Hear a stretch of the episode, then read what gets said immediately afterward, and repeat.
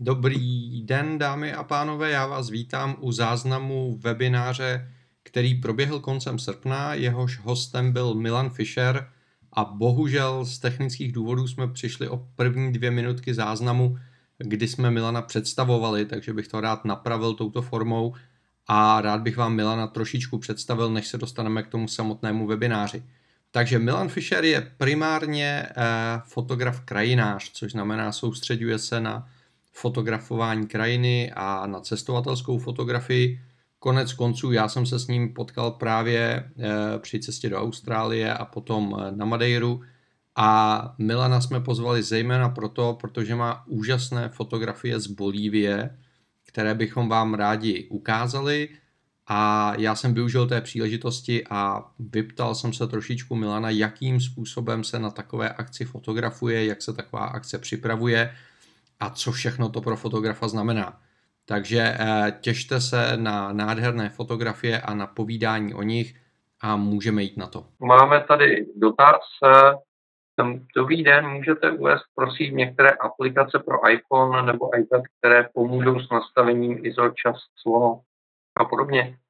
Uh, máš něco, co ty rád v tomhle ohledu používáš, to by ti pomáhalo s expozicí? Jako takovou? Co se týče expozice,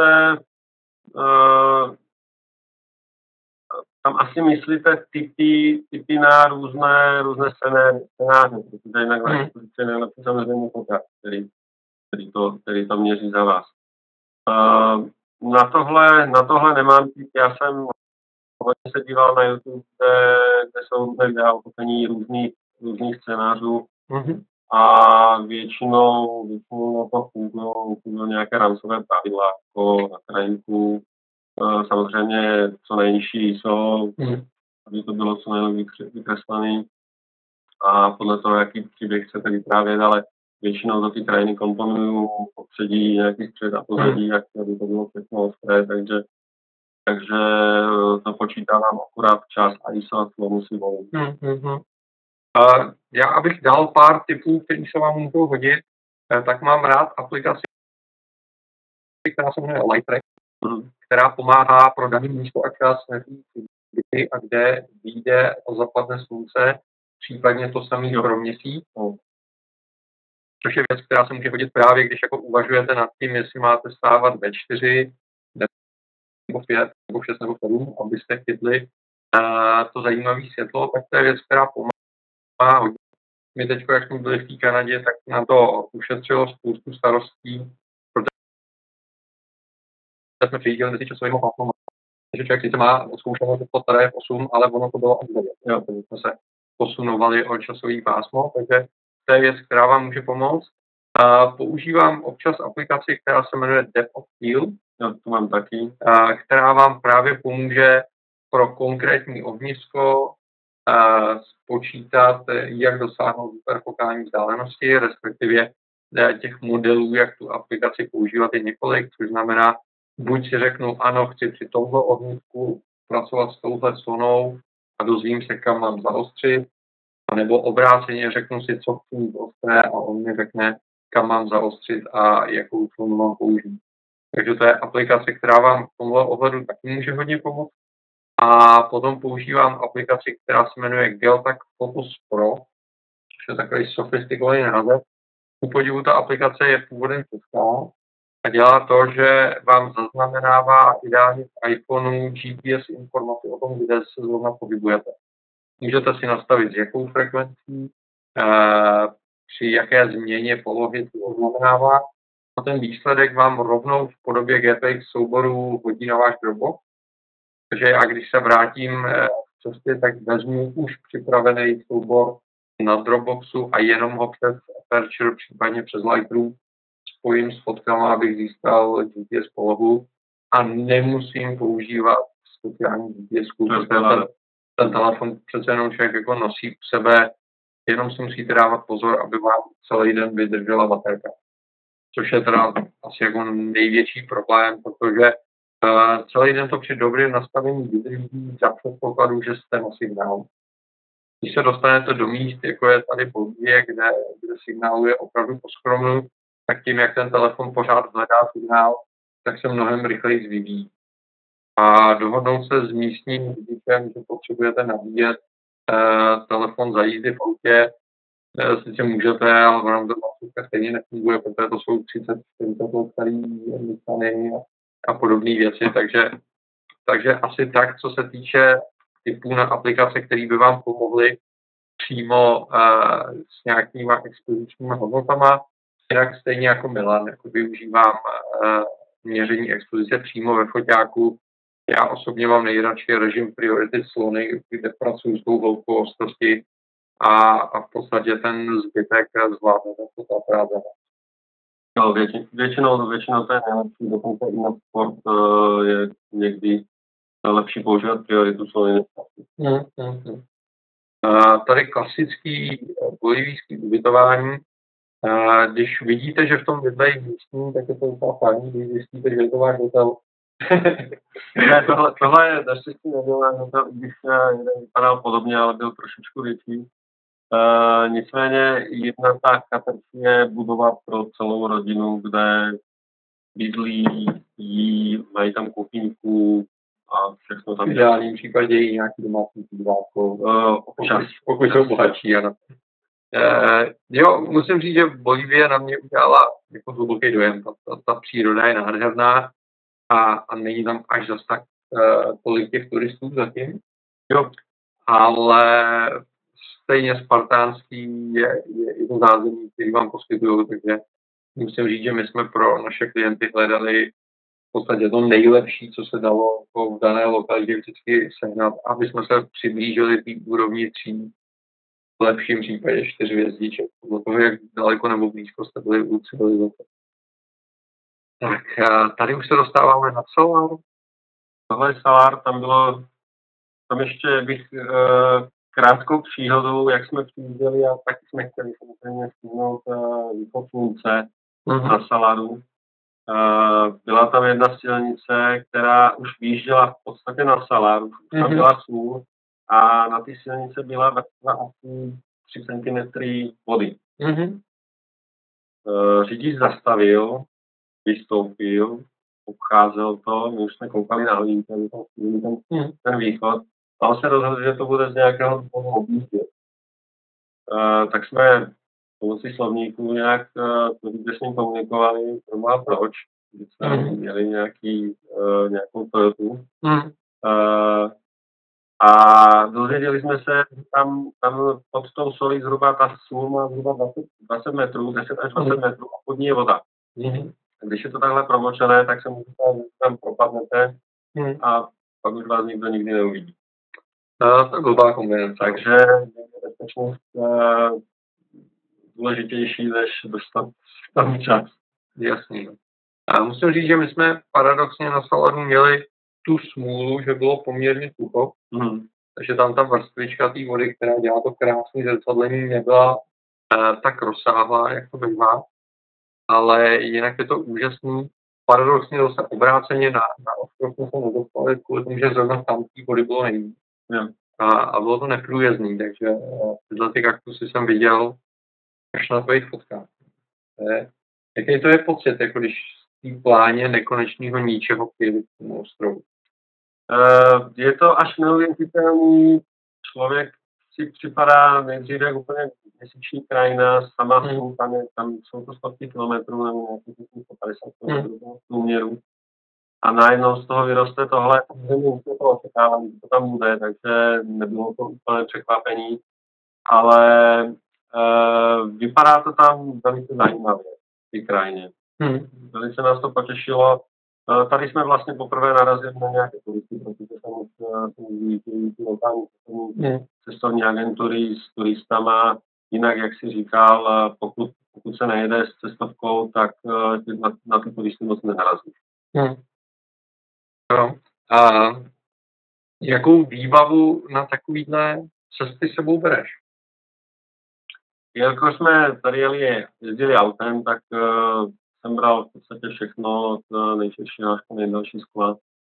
Uh, když uh, potom někde chodíme, tak uh, většinou to si beru jako základ je samozřejmě tělo, staty, uh, širokáč, nějaký 16.35 nebo 17.40, co to má, aby to mělo nějaký, nějaký range.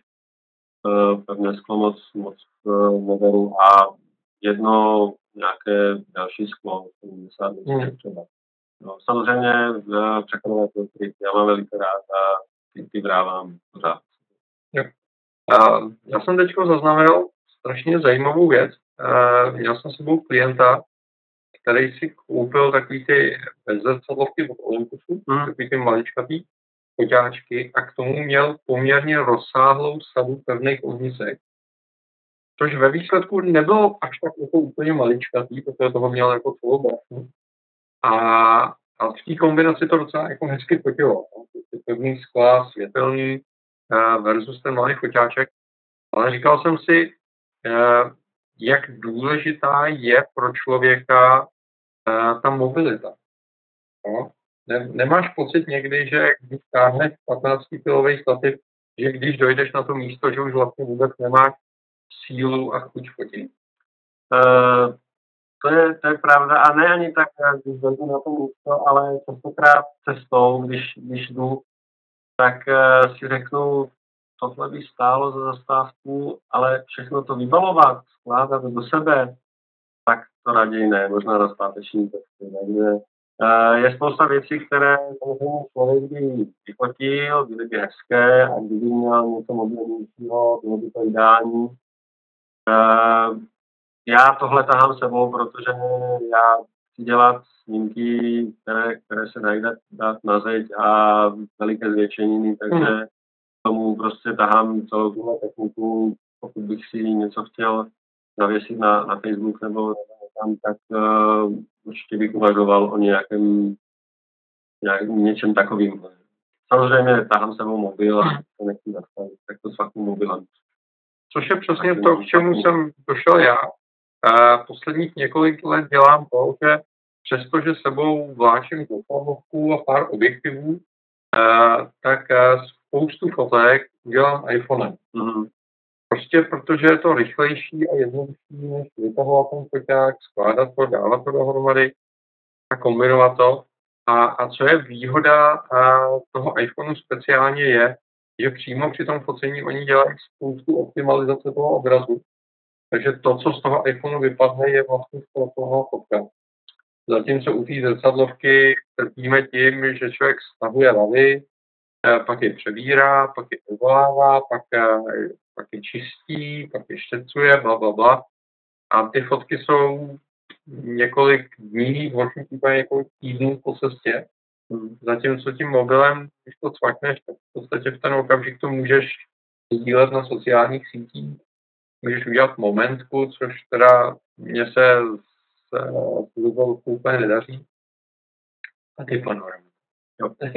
To jsem chtěl právě změnit, jak jsi předtím zmiňoval ty panoramata, podstatě tím iPhonem nebo zase nějakýmkoliv poťákem, který, který uh, tohle v sobě má, tak se dá udělat uh, velice kvalitní hmm. snímek, protože to panorama poskládá ze spousty třeba 5-10 snímků. Mm. Takže ten výsledek je uh, snímek, který je srovnatelný s snímkem pořízeným velkým poťákem. Mm. Navíc, pokud budete v prostředí, jako je tohle, kde, kde bude dostatek světla, tak se dá vyhrát i, i s tím mobilem i když tuhle tu konkrétní věc byste asi uh, dělali tím mobilem poměrně těžko, protože přece jenom to proostření při těch velkých hloubkách těch mobilů není tak velký. Uh, jak dlouho jste tohle tu hrátku s perspektivou připravovali? Uh, tohle nebyla naše nějak nová myšlenka, tohle jsme viděli samozřejmě na, na Google předtím, ale chtěli jsme si to vyzkoušet. Mm-hmm. Uh, trvalo to, já nevím, možná 10 minut. Eh, šlo akorát o to, eh, jak daleko ten člověk mm. musí, musí jít, aby, aby byl dostatečně malý v tom, v tom hledáčku. Pak, pak se samozřejmě udělá pár snímků, až to bude se ty, se ty ruce. Nebo jednodušší zvlášť vyfotit to eh, samozřejmě. A moc, moc fanda tohohle nejsem. I když tady, tady se musím přiznat, že jsem jednu, jednu úpravu dělal, pokud si všimne, všimnete, tak tam nejsou stíny. Kdyby tam byly ty stíny, které jsem odstranil, Jo, jo. tak z toho by bylo, bylo velice jasně vidět, že, že já jsem mnohem dál než, než ten člověk v popředí. Takže, takže tohle je snad jediný snímek, kde jsem, kde jsem zasáhnul tak, že jsem něco odstranil z, fotky, což jinak uh, zásadně nedělám. A chápu to správně tak, že jsi nastavil foťák, zapnul si desetisekundovou samospoušť a doběhnul si tam. Jako je to tak. Uh, uh, téměř, uh, jak jsem předtím zmiňoval, byli jsme tam tři, takže já jsem nastavil foťák, uh, pak jsem ho vrazil tomu kamarádovi. Tomu... Jo, jo. takže jsi používal dálkovou tomu. Jo, jo. Zase krásná záležitost, eh, kousek od Ujulny.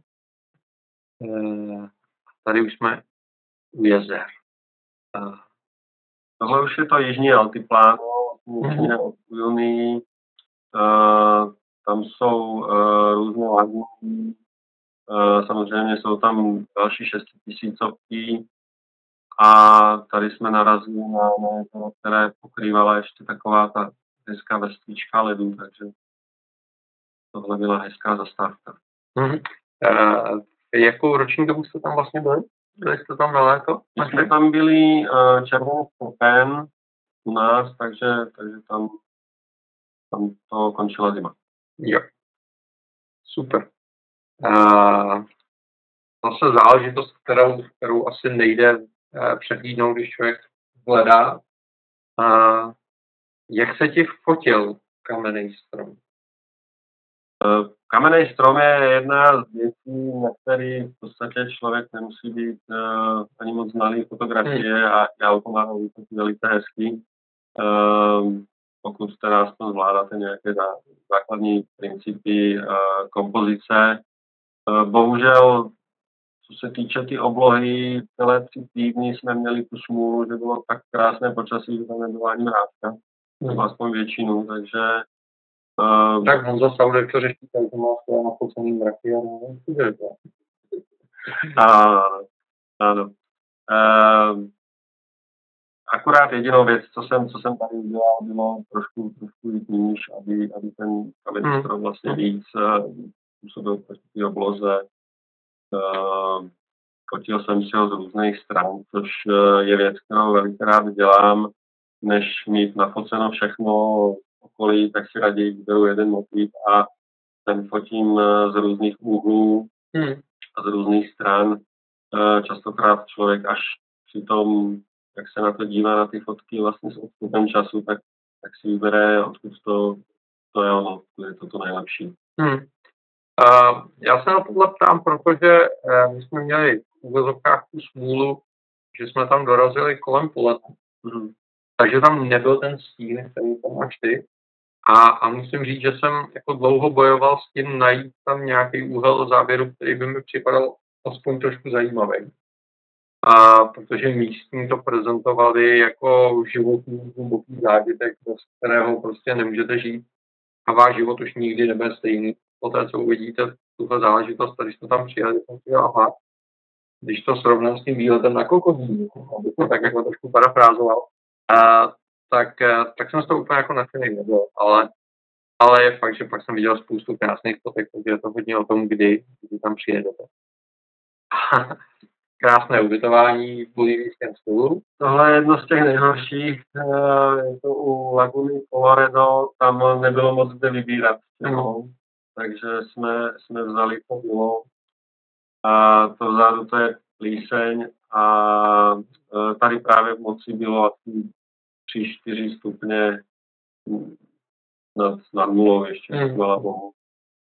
A buďte rádi, že měl to záchod. A tohle je tak jako 4 kilometry. No, mluvím. Ano, Jak jste zvládali nad městskou výšku? První šok vlastně byl, když jsme přestali zapat, protože jsme letěli, ten poslední přelet byl vlastně Hmm. Lima uh, z Peru, Hmm. uh, která je uh, téměř dlouhé na Hmm. norské výšce a La Paz tam to letiště musím si říct, nemyslím Hmm. to tak nějak. Takže to se člověk cítil jak na vodě. A tak jsme ještě první tři, čtyři dny měli trošku, trošku problémů spíš eh, v noci s usínáním Hmm. Přes si člověk zvykne dýchat rychleji, ale když noci člověk usíná, tak ten dech se zase stravidelní, tak člověk pak nemůže popadnout dech. Hmm. A tady jsme vlastně poprvé uh, u Pilagomu Colorado vyjeli uh, do 5000 na 5000 Hmm. tam byly nějaké ty horké páry. A s tím měl eh, jeden z nás uh, už problémy. Byli jsme jednak unavení uh, po a, a tak jsme byli hladoví a uh, začala se mu motat hlava. A když jsme sjeli pak dolů, tak uh, se, to, se to srovnalo. Hmm. Já jsem měl potom větší problémy na otrůku, ale k tomu přijdeme později. Byla šestitisícovka, tam jsem 5800, asi jsem to zvládal. Jako, to bylo těžší. Uh, jo, uh, musím říct, že pro mě tohle byla strašně zajímavá životní zkušenost, protože jsem si poprvé uvědomil, že při focení dech. Člověk je naučený, aspoň já, aby se co nejméně chvěl, tak jako zadržíš ten dech na, na, ten záběr. No a když je člověk v téhle nadmořské výšce kolem těch 4-5 kilometrů a zatají dech, tak už se mu toho kyslíku opravdu nedostává. Takže já jsem se Pak dostal, že mám vždycky přeletí na nevím, tak. takže já jsem to dělal tak, že jsem se vždycky rozdechal, už jako nabral nějaký kyslík, pak jsem zatajil ten dech, pak jsem to rychle vyfotil a pak jsem zase rozdechával, takže ten kyslík chybí. Takže místní z nás měli jako neuvěřitelnou, eh, neuvěřitelnou legraci. Tak, plaměňáci, krásná záležitost. Tohle je To je to právě ta pětitisícovka u, u té laguny Colorado. Mhm. A něco podobného je vlastně i, i na, na čilské straně. Mhm. Tam jsme taky, to je někdy My jsme bohužel do Chile nemohli kvůli tomu, že jsme tam nějak neměli nějaké povolení Hmm. na to pronajaté auta. Bychom byli za hranici. A ty auta tam podle mě vůbec, vůbec prostě neinteresují. No, protože my, když jsme tam byli, tak nás jedněma autama dovezli k té hranici, což byla budka, ne náhodou podobná takovým tomu filmu u nás takový Tři těch veteráni? tři veteráni, tak přesně tak. A tam jsme si museli vzít všechny svoje zavazadla, ujít těch pět kroků do té dřevěné budky. Tam byl frajer, který měl stůl a na něm měl razítko, ten nám dal razítko. A prošli jsme tou budkou skrz tam měl zepředu růzové dveře a jsme se vyšli na tu, tam čekali jiní maníci s jinými autama, tam jsme nás naložili, jeli jsme dál. A komický na tom bylo, že široko daleko bylo absolutně nic, takže kdyby to objel prostě Jo. okruhem 500 metrů, jak tě nikdo nemá šanci zastavit. A, a oni teda vždycky jako pracně hledali tu budku, aby k němu dojeli, on si dal to razítko. Převzal si tě někdo jiný, takže To jsme měli problémy vlastně, když jsme vyrazili do těchto oblastí, Mhm. eh, taky tam byla budka, kde se normálně platí. Eh, nás ale vůbec nechtěli pustit, protože nám říkali, že dál můžou jenom cestovky, mm-hmm. že organizované výpravy. Což jsme my nebyli, když jeli to jsme měli jenom pronajaté auto s řidičem. Mhm. Eh, nicméně pak jsme se nějak domluvili, že jsme fotografové a na to zareagovali, že jsme fotografové, tak, tak nás pustí. Ale s podmínkou, že ty fotografie nemůžeme prodávat. Mm-hmm. Takže to jsme jim slíbili a, Jo, a dodržuješ to čestný pionýrství. a dodržuju to samozřejmě. To je to v pořádku. Dávám je zdarma. Super. Tak, uh, dobrá otázka, jak se dá vyfotit slunce? Je problém dostat sluníčko do záběru? To samot, ten samotný kotel? Problém, problém to není. Uh, co se týče, uh, nejhorší je samozřejmě, jak nastavit tu správnou expozici. Mm-hmm. Pokud se podíváme ještě na tu předchozí fotku, tady, tady. Uh, správná expozice v tomhle případě byla, aby ta obloha zůstala modrá, tak to má být, Mhm. takže nejlepší to udělat, uh, dát si foťák do manuálu, uh, zamířit na oblohu, aby, v ní, aby na ní nebylo to slunce, takže Mhm. tak na sluníčka, na čistou oblohu, na základě toho si těma uh, časem nebo klonou, Mm-hmm. eh, většinou dělat tím časem a nastavit si správnou expozici, pak jenom překomponujete a, a pokud je slunce, tohle by z toho mělo být. Mm-hmm. Jo. To je obrovská výhoda, že čím širší máte objektiv, eh, tím hezčí to dělá ty paprsky. U, u teleobjektivů tohle to funguje, navíc uh, teleobjektivem se dívat přímo do místa není úplně jako bezpečný, co se týče zraku.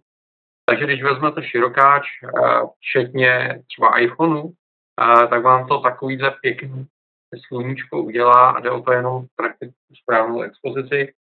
Což znamená, kdybyste měli iPhone, tak je to o tom klikat takhle po tom displeji a hledat to místo, kde dostanete ten správný výsledek, což by bylo někde právě uprostřed té modré oblohy. Mm-hmm. Tak jak si říkal, v případě zrcadlovky si to musíte odměřit a zásadní problém to Jedinou podmínkou je, abyste měli co nejprecizněji čistou tu přední fitku toho objektivu, protože každý smítko znamená, že se tam udělají ty prasátka a nepořádek. Jak vidíte, oni se prasátka úplně odstranit nedají, uh, vždycky tam nějaké budou, pokud není to sluníčko hmm. úplně uprostřed. Uh, ale ono to už k tomu patří. Jo. Tak. Tady to, to je to... Tohle je právě to hlavní 6 tisícovka. Ono my jsme nešlapali 70 km, ani, ani ty dva, hmm. to nad, nad uh, altiplánem. Tam se dá vyjet uh, zhruba do 5600, 5700. Mm-hmm. Takže já jsem ušlapal asi správně 200 výškových metrů, uh, když jsem zjistil, že mi začíná trošku nechávat mozek a měl jsem, cítil jsem se jak vypila vína nebo víc takže jsem to otočil, šel jsem zpátky k autu, uh, v podstatě hned jak se vrátíte na místo, hmm. tak se to, tak se to zase spraví. Takže to je taková levná opice, vyběhnout. Docela levná. Asi tak, no. Uh, jinak uh, kluci se vrátili kousek po mně, protože uh, dál se už nedalo šlapat bez maček. Tam, tady už to bylo hodně zmrzlý ten sníh a pak hmm. už ve vyšších polohách Jo. To je nahoru se nedalo. Nepokořili si. Škoda. Ale Jaroš to dokázal a dokonce Jak se ti chutilo s lidmi? Uh, Řekl bych, že v Bolívii jsem vlastně víceméně poprvé začal, začal fotit takové to street foto a, hmm. a, a lidí. Uh, fotilo se mi to velice dobře. Uh, jsou hodně barevní. Uh, nemyslím teď obliče, ale, ale uh, je zajímavé, jak vidíte, přes den, i když je třeba 20, přes 20 stupňů, my hmm. jsme se svítali do 30, oni, oni jsou zvyklí prostě v těch, těch hadrách uh, celý den vydržet uh, a pak si nechají přes noc, kdy je zase mm. uh, co jsem se uh, potkal, moc, uh, moc proti tomu neprotestovali, takže nějaké, nějaké problémy tam s tím nejsou. Uh, lidi jsem fotil hodně širokáčem, kde si ani nesmí, mm. když se, když se nemáš úplně mm. před závěru, tak jako častokrát ani nenapadne. Fotíte toho člověka. Takže problémy nebyly a naopak jsem si to tam docela užíval. Um, moje zkušenost je taková, že Bolivníci jsou jako strašně příjemný, komunikativní, kontaktní lidi. Musíte se naučit aspoň pár frází španělsky, protože jinak se s nimi nedohodnete. Eh, jediná situace, kdy jsme měli poměrně zásadní problémy, je fotit, byl paradoxně trh, což jsme dlouho nechápali, až nám vysvětlili, že to z toho důvodu, že většina toho, co se tam na tom trhu odehrává, je nezdaněná šmelina. Aha. Takže oni měli strach, jako, že, že by pak z toho mohl být nějaký problém, že tam jako prodávají někde něco na černo. Takže na trhu jsme s tím trošičku problém měli, pokud tam probíhala zrovna nějaká pro ně ne úplně ideální směna, ale jinak se s těma lidmi cítilo jako strašně dobře. Velice rádi vás pozvou domů se poklubit tím, jak mají nově udusanou podlahu nebo něco podobného. Takže my jsme si uh, v pocení s nima jako užili a, a, a vřele doporučuju. Jsou jiné země, kde, kde je to mnohem komplikovanější. A moje zkušenost je, že v čím budete civilizovanější zemi, tím větší problém ty lidi s pocením budou mít. A, a nejhorší to je, když vidíte někde nějakého Američana, nedej bože s jeho vlastníma dětma nebo něco podobného. Ještě někde, někde samozřejmě ty, domorodci taky, uh, jak například v Austrálii nebo v hmm. Americe, nějaký indiáni, uh, spíš kvůli, kvůli význání a tak dále, s tím mají problém, ale... Moje zkušenost s indiánama a sobotnicemi je taková, že většinou měli problém, protože byli totálně na mluvu. Tohle je docela zajímavá záležitost. To je tak Potosí, tam je, tam je jedna hora, kde se, kde se těží stříbro a jiné barevné kovy. Mm-hmm. Mimochodem bylo to svýho času největší stříbrný dům na světě v 16. století, kdy to objevili. Celé Potosí vlastně bylo vybudováno kolem toho mm. hory. Uh, tehdy to bylo taky největší město a nejbohatší v Jižní Americe. A v současnosti už na toho stříbra moc není.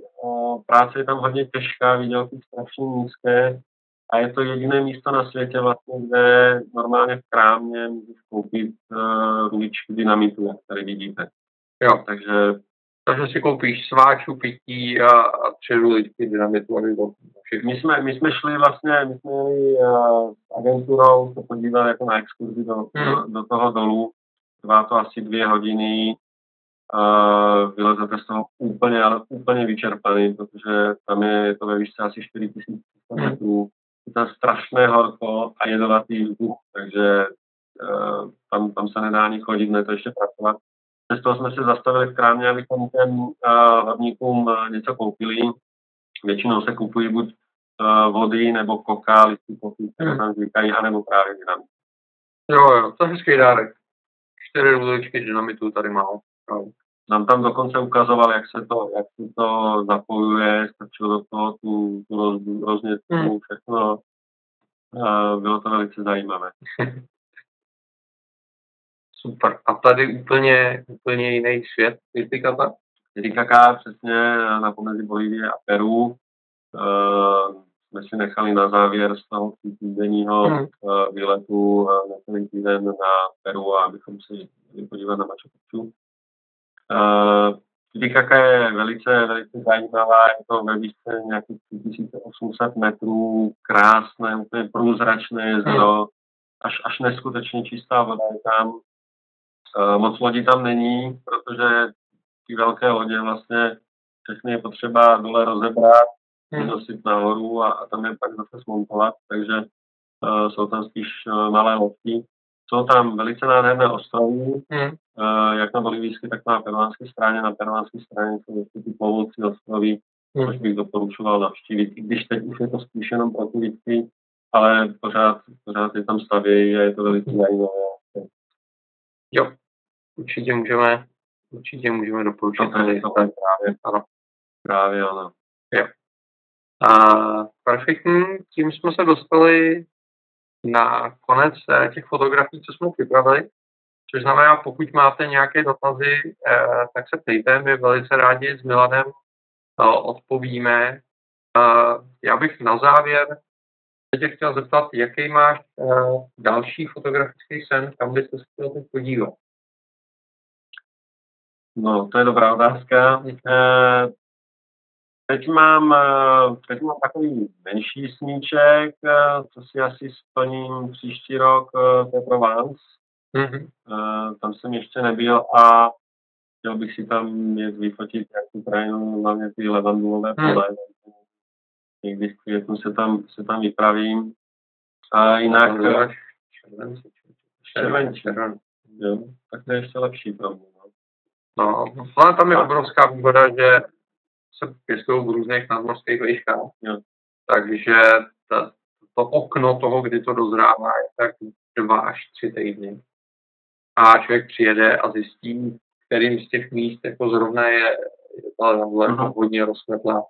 Protože u ní je problém v tom, že ona kvete, ale relativně málo. A pak uh, je poměrně krátký období, kdy se to opravdu zaleje do fialový a rozkvete to. Jo. Takže člověk musí najít tu správnou vejku, aby, aby to fungovalo. Ale, ale jinak je to už a Ale Hejsen ještě nějaký. Tak jsem ještě nedošel na Hejsen, takže tam, tam se někdy chystám. Uh, pravděpodobně až, až ovezní. Teď je tam prý docela levno, no. Tak si myslím, že by si sehnal levný latenky do, do řady japonských zemí. Uh, takže jo, přátelé, zatím tady žádné dotazy nemáme. Takže my vám moc děkujeme za pozornost, bylo strašně fajn si takhle popovídat, díky moc nám, že jsi přišel. Díky Honzo. A- těšením.